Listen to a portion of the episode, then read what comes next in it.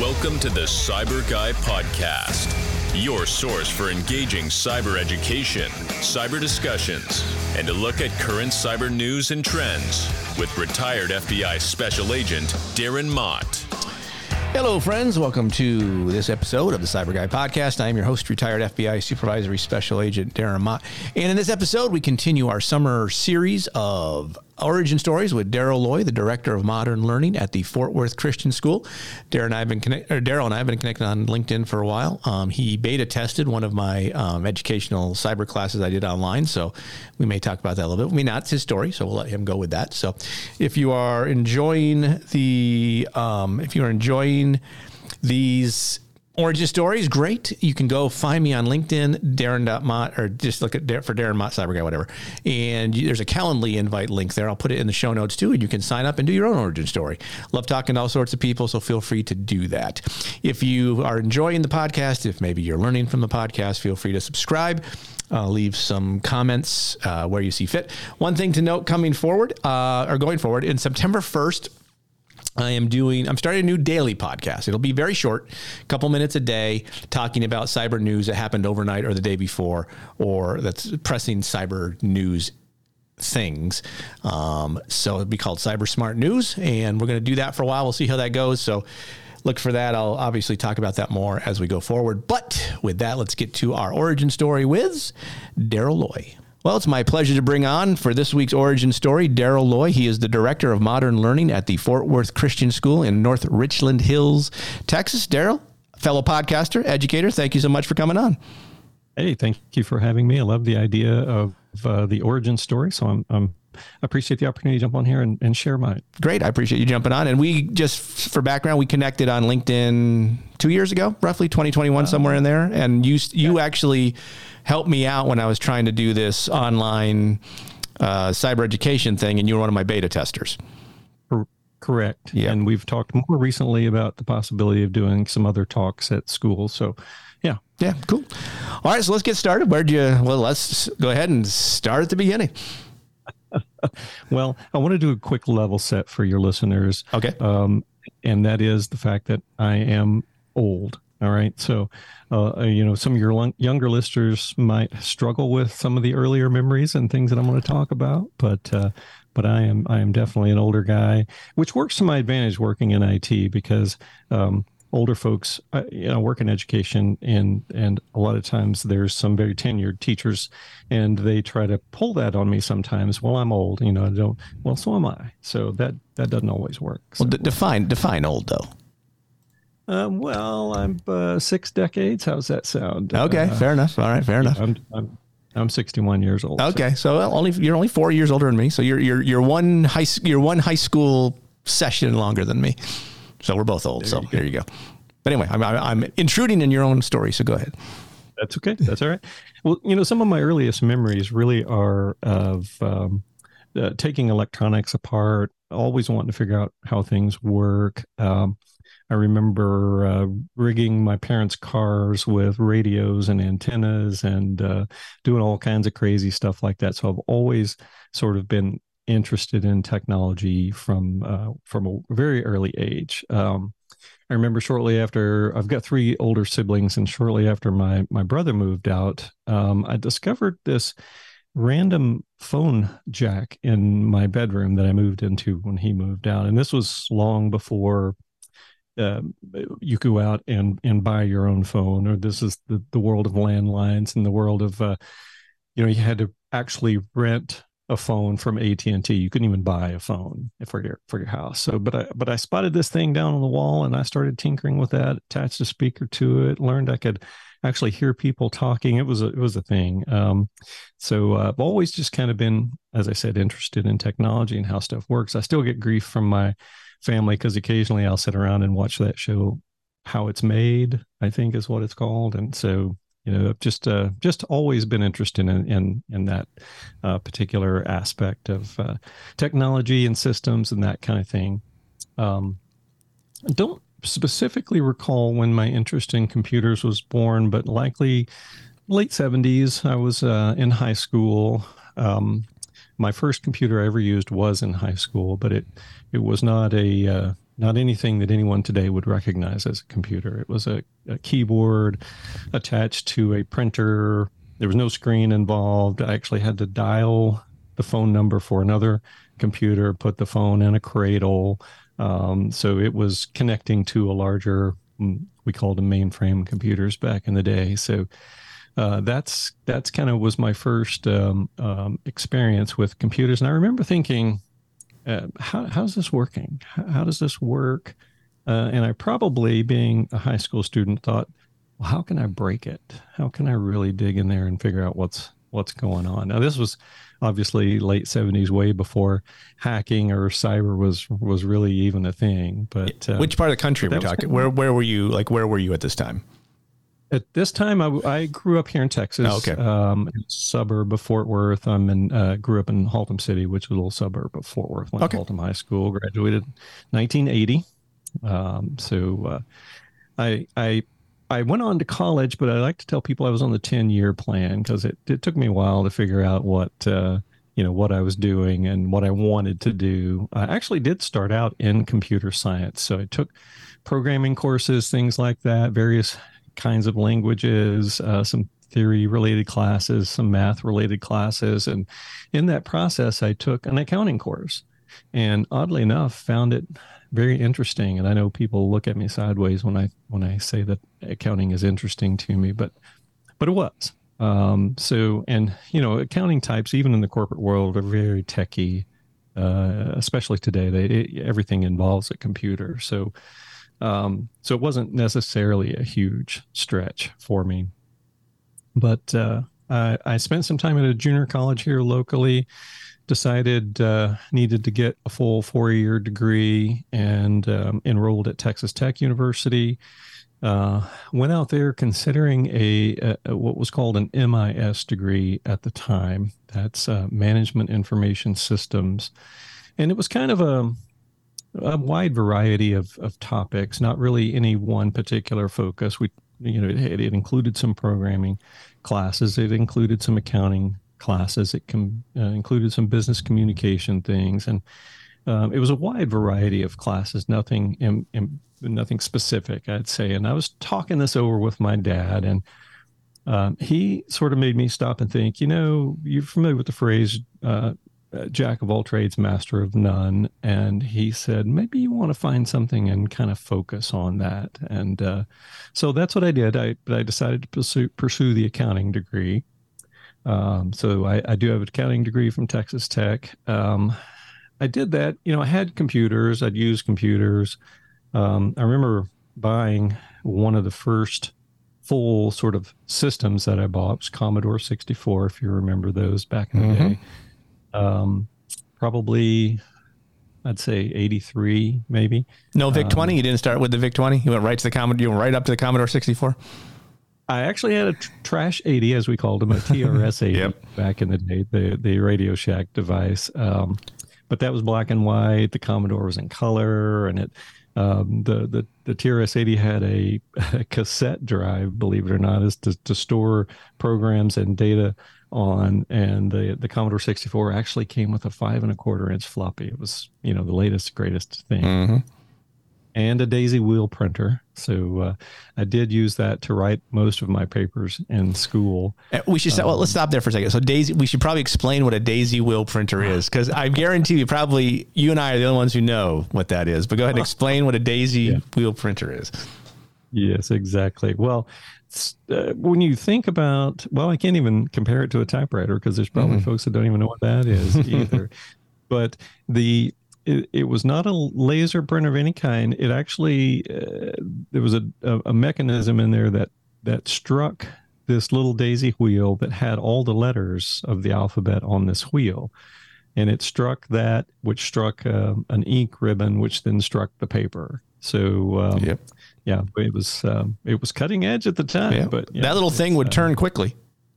It, yeah, mm-hmm and and that's how you changed fonts because each wheel you, you could swap wheels and each wheel could have a different type of font so that was uh, like i said cutting edge stuff back then mm-hmm. but I remember the the literally the day I bought that Commodore 64, my girlfriend and I, who's now my wife of uh, 36 years, went to the movies to see War Games with Matthew Broderick. Um, and that was all about hacking. And, and, if you remember that movie, he got uh, he thought he was playing a game with a travel agency or someone, some random computer turned out to be something that was supposedly part of the Department of Defense. Um, but that totally, that hacking concept, man, that that totally stuck with me. Um, just something that was was very very interesting uh, to me. So I continued on uh, at Texas Tech. My senior year, I took. I thought this was interesting. This kind of stuck with me as well. I took a business stats class, I believe it was. All of our exams, uh, all of our quizzes were on a computer. Now this was again 1983 well no i'm sorry i take that back. This was my senior year so it was probably closer 86 87 i graduated in 87 um, but the thing about this computer was it it would learn what i knew and what i didn't. So the things that i knew and answered correctly it stopped asking me those. And it would ask me then the things that i that i didn't know until i could get all you know all the appropriate responses correct. So uh, that fascinated me that it was actually kind of in a very rudimentary way learning um, what what I knew and what I didn't know and what I needed help with. And I thought that was fascinating for that period uh, of time. It didn't probably didn't strike me so much right then but later on as I dug into computers a little more I thought that's that was kind of ahead of its time a little bit. So uh, that stuck with me um, as I continued to sort of practice and um, on the side some programming things and tinker tinker with that. But uh, the other unique thing about my senior year at Texas Tech, I was introduced to the FBI. Mm. Um, the old school uh, FBI spent a lot of time uh, recruiting folks with accounting degrees mm-hmm. and, and attorneys as well. So they there were actually two agents from the Dallas field office that came to Texas Tech and did a, a job fair kind of thing. And I I was hooked, man. I, I that was that was something that I I'd, never considered it in my entire life prior to those guys coming out and, and talking. Uh, so I was hooked. Um, I continued to talk with a, a recruiter after uh, those guys left and found out that they have a very had at the time a very strict vision requirement and uh, so that was uh, that was a little bummer. Uh, that that would hold me out. I even talk, looked at into surgery, corrective surgery. That was even frowned on. Yeah, in '87, that would have been corrective surgery. In '87 would have been rough because it wouldn't have been yeah. it wouldn't have been laser oriented. It would have been yeah, nope. people with knives in their hands. I don't think I'd want anybody near my eyes with that. I, I, oddly enough, I had a friend who who had done it. It was a procedure called radial keratotomy. I don't know why I remember that, but I do. But it, you're exactly right. It's they they're actually slicing the surface of your eye to create sort of a a, a lens out of the surface mm. of your eye. Yeah, it sounds painful. Sounds painful. So it didn't. Yeah, I, I was bummed that I that that was pretty much the end of it. Uh, uh, for me with the FBI. But uh, they didn't push you. To, they, I'm sorry, they didn't push. They didn't push you towards like a professional support role in any way, or that that you just um, wanted to be an agent, which yeah, no, no fault, no fault I, there. I can't blame you there. no, they they didn't uh, didn't push me in that direction. And again, yeah, you're right. That's that's kind of what I wanted to sure. do. Um, so I, I, started my accounting career.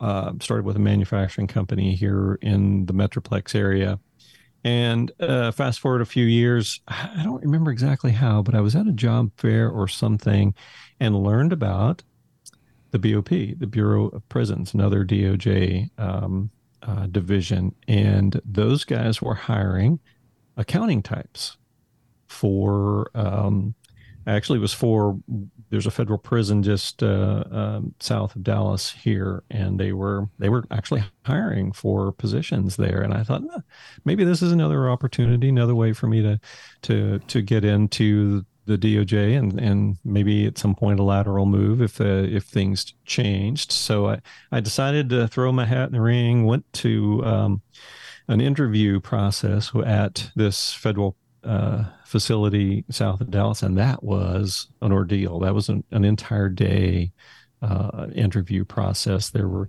um, group interviews. There were inter- interviews with individuals. Um, we toured the facility. They did a complete physical on me. Um, it was I, I literally spent the the entire day out there, and um, ultimately ended up with a job offer, um, which I thought was uh, was nice, but but I had two issues with it. At that point in my career, I'd been already been working in private industry for a while, so the pay was a challenge. Mm-hmm. Uh, was a little less than what I was making currently. But then the other thing I remember specifically is thinking to myself how far behind they were from a systems perspective. Um, an older older versions of Windows on everything, um, a lot of DOS stuff uh, still at that point in time, and this would have been early '90s. Um, I think my oldest son was born at the time, but but uh, so it was a pre pre Windows 3.1, whatever Windows was before 3.1. Yeah, yeah, I believe it was. I just I do remember a lot of the systems they were using were were DOS based. Windows. Oh yeah, that makes sense. Uh, yeah, the you know Excel came out early on, but you had to have a runtime version of Windows even before Windows was a full blown OS, and so um, I think that's that's kind of where they were. And I thought to myself, ah, do I really want to take a step backwards and and uh, struggle through some of that? So ultimately, I, I stayed in the uh, the accounting position that uh, that I was in in the manufacturing company in uh, in Irving, Texas. Uh, but that was unique because my boss, who was technically the CFO, he actually wrote every line of code in the entire system that we use, the manufacturing system. This was a, a System 36, if you're familiar with those. Mm-hmm. A big, um, I think they technically called them mini computers. I'm not real sure. It was small, but not a mainframe, but it still was a big chunk of hardware. Um, most of our interaction with it was through terminals. Uh, occasionally, or eventually, we moved into PCs that emulated the terminal. Uh, but he wrote literally every piece of software that we use from general ledger accounts payable accounts receivable payroll everything what what um, programming language um, I want to say it was probably RPG, if I recall correctly. Um, it, it, the the System 36 it was predecessor to the AS400, and they it was all IBM stuff, and mm. they they I think most of it was was RPA RPG uh, related uh, report program generator. I think. Yeah, I was going to say for the for the younger listeners doesn't mean role playing game. That's not what that means. No, no. it does not. Uh, very true but because he was in that role, I and I was close to to that. We had actually one software developer on uh, the payroll, and that system required a system operator. So I hung out with those guys. Was still able to kind of exercise some of my programming muscles as well, and and uh, help out with with certain uh, aspects of the system that we were that we were using. But uh, but that was you know that that I I, I moved on from there, had a, a number of accounting related jobs, um, uh, and then one business analyst role at a major telecom company. Again, that isn't that doesn't exist anymore. MCI Telecommunications, you probably remember them. Sure. Yeah, but uh, it, always very very close to to the systems. And all my accounting roles i think every job that i had i probably went through at least one major system conversion. So was very involved in in that process from defining tables and you know building charts of accounts and all those those kinds of things that that come along with system conversions. So and my guess really is my guess is at this time there weren't a lot of people with the skills that you had to do that. So you were always, hey, we need to we need to do this from a computer perspective. Let's go call Darryl. He'll fix. He'll figure it out for us. He's a, he's our cyber guy. Yeah, pretty much, pretty much. Yep. Um, it, it, was way way early. The internet really wasn't necessarily a, a, huge thing at the time. When I when I started with MCI, that's when I began to get sort of exposed to to the internet. Um, at the time, let's see, that would have been, um, I want to say 98 ish. Um, In your LinkedIn, it says 96 to 2000. There, there we go. There we go. And that was, um, you know, MCI owned actually a lot of the uh, the backbone of the internet mm-hmm. at, at, that point in time. They they developed and patented a number of the the fiber technologies that were in place. Um, they they patented a fiber cable that was actually in the the ground cable that ran from tower electric tower to tower. So that's where they built a lot of their their backbone network was on top of these electrical towers that were already strewn across the country. Um, MCI stands for Microwave Communications Incorporated. So most of how uh, that company started was with was based on microwave communications, but they quickly moved into and kind of took over the whole the whole fiber space. I think they, so, they became world my MCI WorldCom. Right now, they're Verizon. Correct, exactly, and uh, that whole WorldCom thing was kind of um, I, I, sort of saw the handwriting on the wall, and that's when I made my my departure.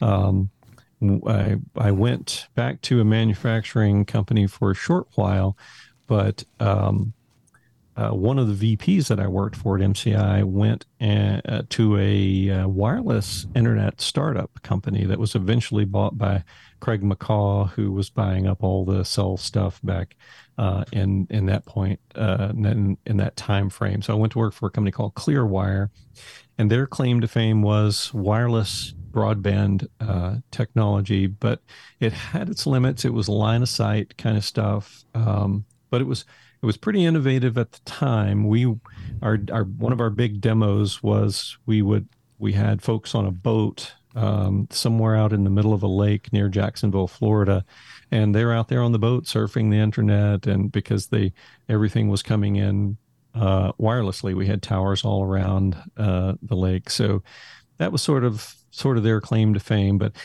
that was very expensive. You had to purchase um, spectrum, the the airwaves that that this stuff traveled on, um, and the FCC, in their wisdom, had actually given away a lot of the license to educational institutions uh, back in the day because they wanted to sort of drive this um, distance learning kind of uh, infrastructure. So we ended up having to rent that spectrum space back and they wanted tons and tons and tons of money. Um, so uh, eventually we ran out of money. Bottom line you know, it was a startup. It was uh, it, we we had some pretty significant rounds of in, uh, of funding. But with those large uh, payments required to maintain that spectrum it it just kind of kind of took took the money and uh, and ran with it so to speak. But uh, um, that's interesting. That's I will I will say that's interesting because in the 2001 2003 timeframe, that was the tech bubble was right in there in that yeah. scheme yeah. in that area. So if you had anything tech, technologically oriented, especially if you're internet backbone based, sort of so to speak, then it's amazing they couldn't keep that working. Yeah, it uh, it was the. I just remember the big issue was that spectrum, and if we mm. were going to continue to operate in that spectrum, we had to pay those those licensing fees, and that that was just. You couldn't find a different spectrum, a better spectrum, or cheaper spectrum. It, it's very much uh, driven on the type of equipment, as, uh. I, as, as, I recall. So you, we would have had to have changed the uh, entire um, infrastructure that we had built at, at that point in time, um, which I think ultimately happened. Obviously, 4G, 5G, all that stuff is um, the same sort of uh, concept and just completely different uh, mm-hmm. equipment. Um, so, so we yeah we're kind of faced with that that struggle. How do we how how do we make this work? Um, and uh, yeah, just very very expensive. And uh, so I came in on a uh, on a Friday afternoon. Clearwire was in the summertime. We were my family and I had two my wife and two small boys at the time. We were headed out on vacation that Friday. The boss said basically don't you know don't bother coming back. Um, Great. It was exactly, and um, you know I was. Um, I, I, struggled with that. Obviously, you know, do we go on vacation? Do we not?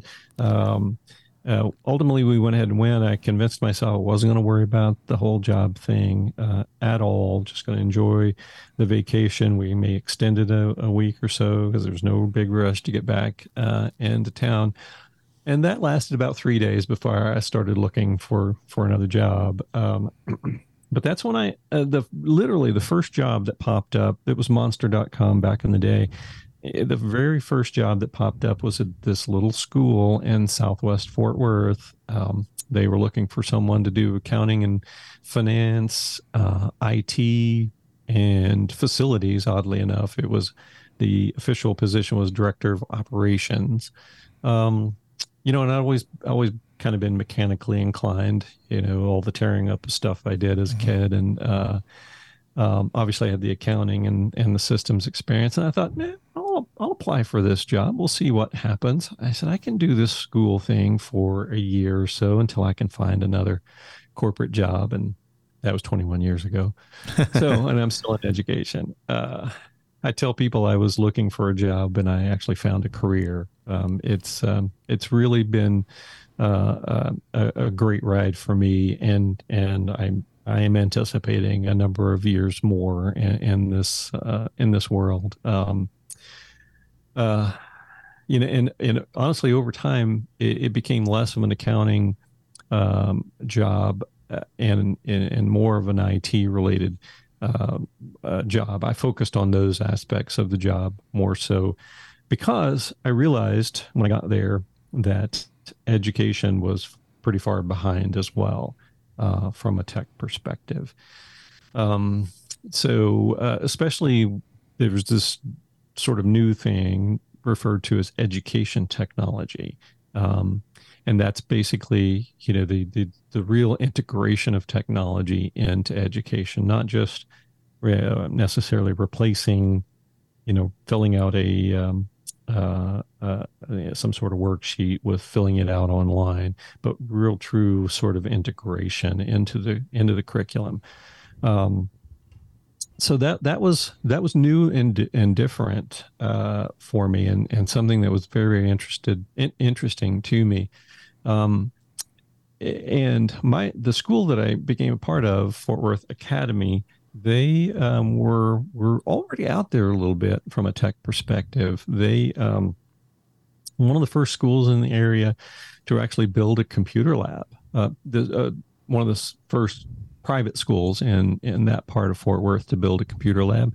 They were also one of the first ones to actually take that computer lab down and distribute the computers to the classrooms because they realized sending kids off to a room to learn about computers is not the appropriate approach. It needs again to be integrated into what's going on in the classroom. So um, after shortly after that move, I think they realized pretty quickly that just those handful of machines in the room weren't going to be enough. You've got anywhere 15, 16 kids in a classroom. Um, just a couple of machines weren't weren't enough. Um, so they invested in carts where that would hold laptops, and those carts then traveled around uh, from classroom to classroom as the teacher needed them uh, for various assignments or whatnot and that uh, worked okay. That's about when I came in to, to Fort Worth Academy. They were struggling with the carts because um, there was no no real ownership by the students, so they didn't necessarily take care of the devices. Um, the the teacher that had them on Friday may forget to plug them in, so the teacher that was signed up for them on Monday um, her lesson plan was blown because she didn't have machines to work with. So, as I said, that's about when I came in. So the boss tasked me with kind of figuring out what's what's next, and um, that's when we we sort of discovered this whole one to one computing phase that uh, some schools had already begun to to implement. Basically, that's one device per student. Every kid has their their own laptop. Um, so what year was what year was this? If you don't mind me asking. No, and don't. Uh, I started at Fort Worth Academy in 2003, and we started looking at this 2004. Wow, um, late 2004, 2000. So you started assigning the kids their own laptops in the mid 2000s. That is, yeah, that is, yeah, yeah, that is leading edge right there. Because I don't think you, a lot of schools were doing that at the time. That's for sure. Exactly. We we spent a, uh, uh, I think we officially rolled it out to all the students in the fall of 2007. We spent about two years, honestly, doing the research, um, talking to our constituents, our parent community, our board, explaining to them why this is the future, why we need to do this, and uh, also preparing them for quite a, uh, hike in tuition. We had a pretty substantial, pretty substantial increase in tuition to pay for all of this stuff. But you know, because we spent that time explaining um, our position and and why this is important in a way that our constituents could understand, we had act absolutely zero pushback from that uh, tuition increase. Private schools, if your listeners aren't familiar, they're they're not they don't typically receive or any sort of government funding. Um, no no funding at all. It's all tuition uh, based, tuition and, and fundraising. So um, the, the cost to operate this one to one program was going right back to the parents that were bringing their kids to the school, and and to not get a, a single question uh, on is this are you serious? We're going to have a 10 point whatever it was percent increase in their tuition. Mm-hmm. um, that that was a, a, testament really to my boss and um, all supported by by the research that he had asked me asked me to do. But uh, but yeah so we we were we were way out there. Uh, we referred to ourselves as pioneers um, and that gave our teachers and uh, faculty um, some some uh, feeling of uh, that they could actually make a mistake or two. We're we're out here on the cutting edge. You know that, that we're figuring a lot of this stuff out as we go. Um, interesting story. Had a very tenured teacher um, who was very very concerned about starting the school year that fall of 2007 with these devices. She just wasn't, she was nervous about it, didn't know what she was going to do with them, how she was going to make it all, all work. She was not uh, necessarily technically savvy and um, she was just n- nervous about it. Well, we got the year going and um, we bought, if you remember a company called Gateway, we bought some Gateway computers, convertible tablet uh, PCs, laptops. So the screen spun around and folded down. They had stylist, and and the students could actually take notes on them. They, again, pretty pretty cutting edge for the time. Um, but what happened literally in the, by the middle of the school year, every one of those laptop hinges had failed. Mm. It was poor design, and of course, when you think about that single hinge that every wire that controls the screen runs through that hinge. Mm-hmm. So as those hinges begin to fail, they would actually slice those wires, and um, quickly the machines just became unusable, and and it was a design flaw. And Gateway was struggling; they couldn't keep up with the demand for the repairs. They didn't have enough machines to swap out for us. There were no other they didn't have another model on, on, in their portfolio at the time. So um, our board made a very difficult decision, but I think again the right decision to to actually fund us going out and replacing all of those machines. So we were K to eight school with about 250 students, and about half of those is what we um, in our middle school were had, had these devices. So 125, 130 devices, um, and at that time they were expensive. So it was a big, a big financial commitment. Um, but they did that, and we were able to continue the one-to-one program. But back to my teacher, who was concerned about starting the year. Because we were so late in placing the order for these new devices, and we'd gone with the the Lenovo um, device to replace them. But because we were so late in getting that started, we weren't able to get the devices in before school started. They were scheduled to ship about two weeks into the school year. And that same teacher came back to me and said, I am so nervous about starting the school year without my devices. She had, in that short uh, period of time, she had had uh, really grown uh, a lot in her tech savvy approach and and really understood how she could incorporate these things into the curriculum and uh, so I just thought that that that's just a fascinating story about how how quickly she became uh, uh, you know a player with with these devices and really understanding the benefit uh, to them to our to our students. So. Uh, so 2007, doing this, you're you're were they networked? Did they have connections to the internet? Or anything like that? They, or were they, they? Yes. Yeah. Okay. So, um, did, at the end of the year, in addition to fixing the screens and the hinges, did you also have to clean them of all the malware that had been downloaded over the course of the year? of course, of course we did. Um, and and that's the other thing we, as a part of building this one-to-one program, we knew that our internal wire, Wi-Fi infrastructure needed to be the best that it could possibly be. And and up until that point, we had just been using uh, uh, consumer grade um, uh, access points and that kind of thing around the campus. And I made the investment in a little known company uh, called Meraki, which is now owned by Cisco. Um, in all of their, we I deployed all their wireless, uh, their their access points, switches, and then what they call a security appliance the thing I loved about that is I didn't have to speak Cisco to be able to manage this network. Oh, uh, Meraki was way way out ahead. They had drop down menus for everything, um, and so someone like me who who had a decent IT um, uh, background, but you know, speaking Cisco is a completely different level.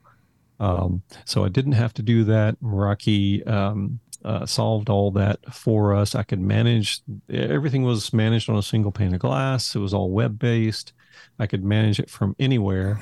In fact, there's an article. Um, I was at a conference in in um, Memphis, Tennessee, and our network went down, and I was able to manage uh, um, that while I was at the conference using my laptop connected there.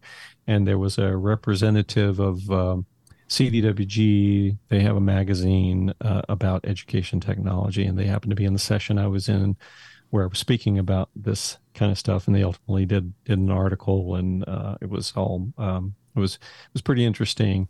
But again, that was another cutting edge aspect. But yeah, they were all all definitely um, uh, connected to the internet, and yes, we we struggled with do we give who who do we give uh, the the appropriate rights to to be able to download software, all that kind of stuff. Um, but really, and it's that's sort of been my philosophy um, from the get go.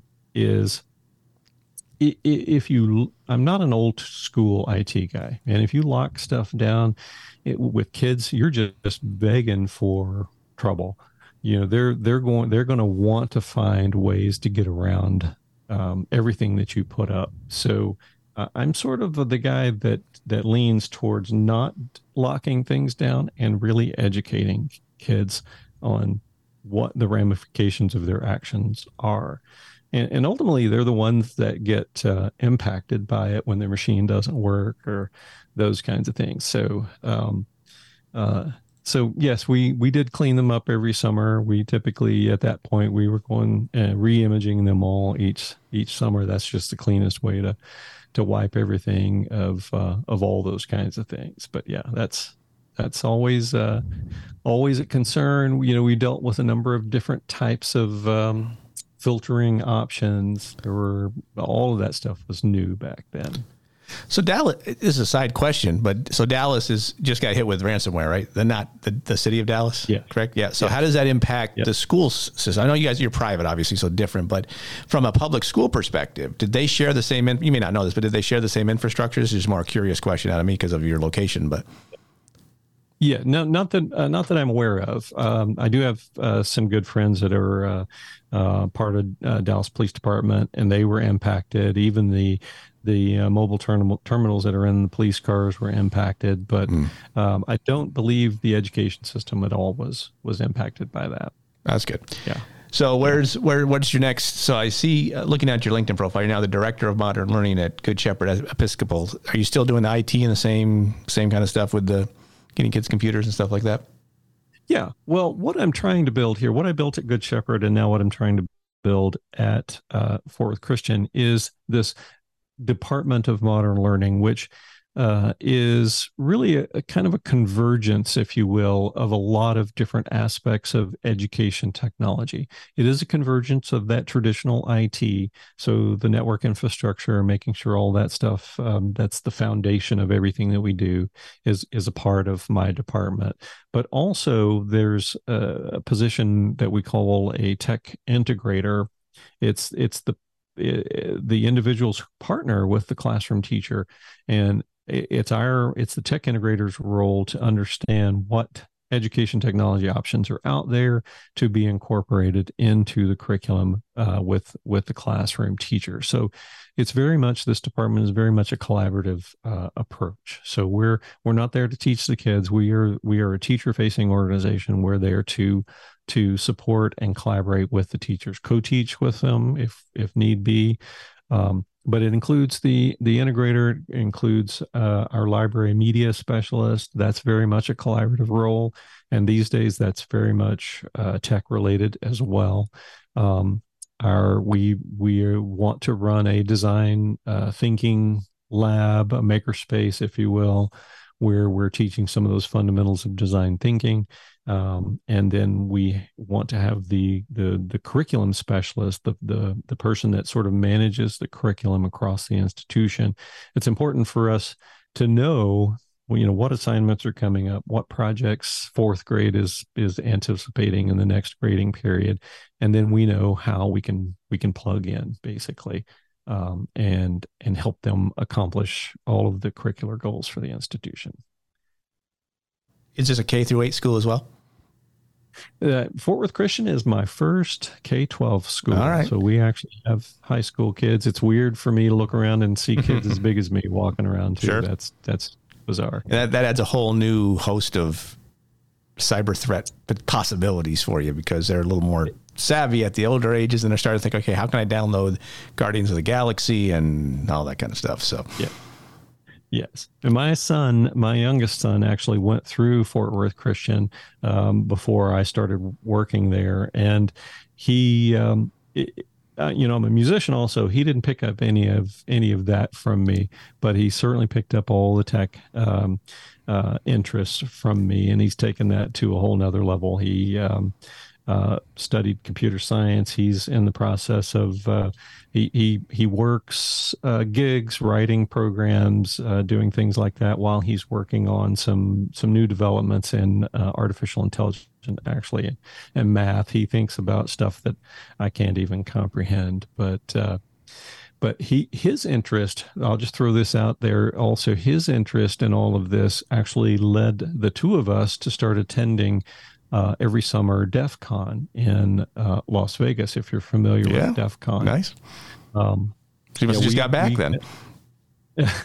well, we didn't go this year. COVID kind of put the kibosh on that for us, and we haven't been back since. Oh, okay. But we we did probably about four years prior prior to COVID. We were out there pretty much every every summer, and and that's fascinating. I, I, don't know if you've had the opportunity to go. The the latest stats that I heard, is there's 25,000 people attending this uh, hacking conference. That's pretty much what it is, and and it's shifted from black hat hackers to to white hat hackers.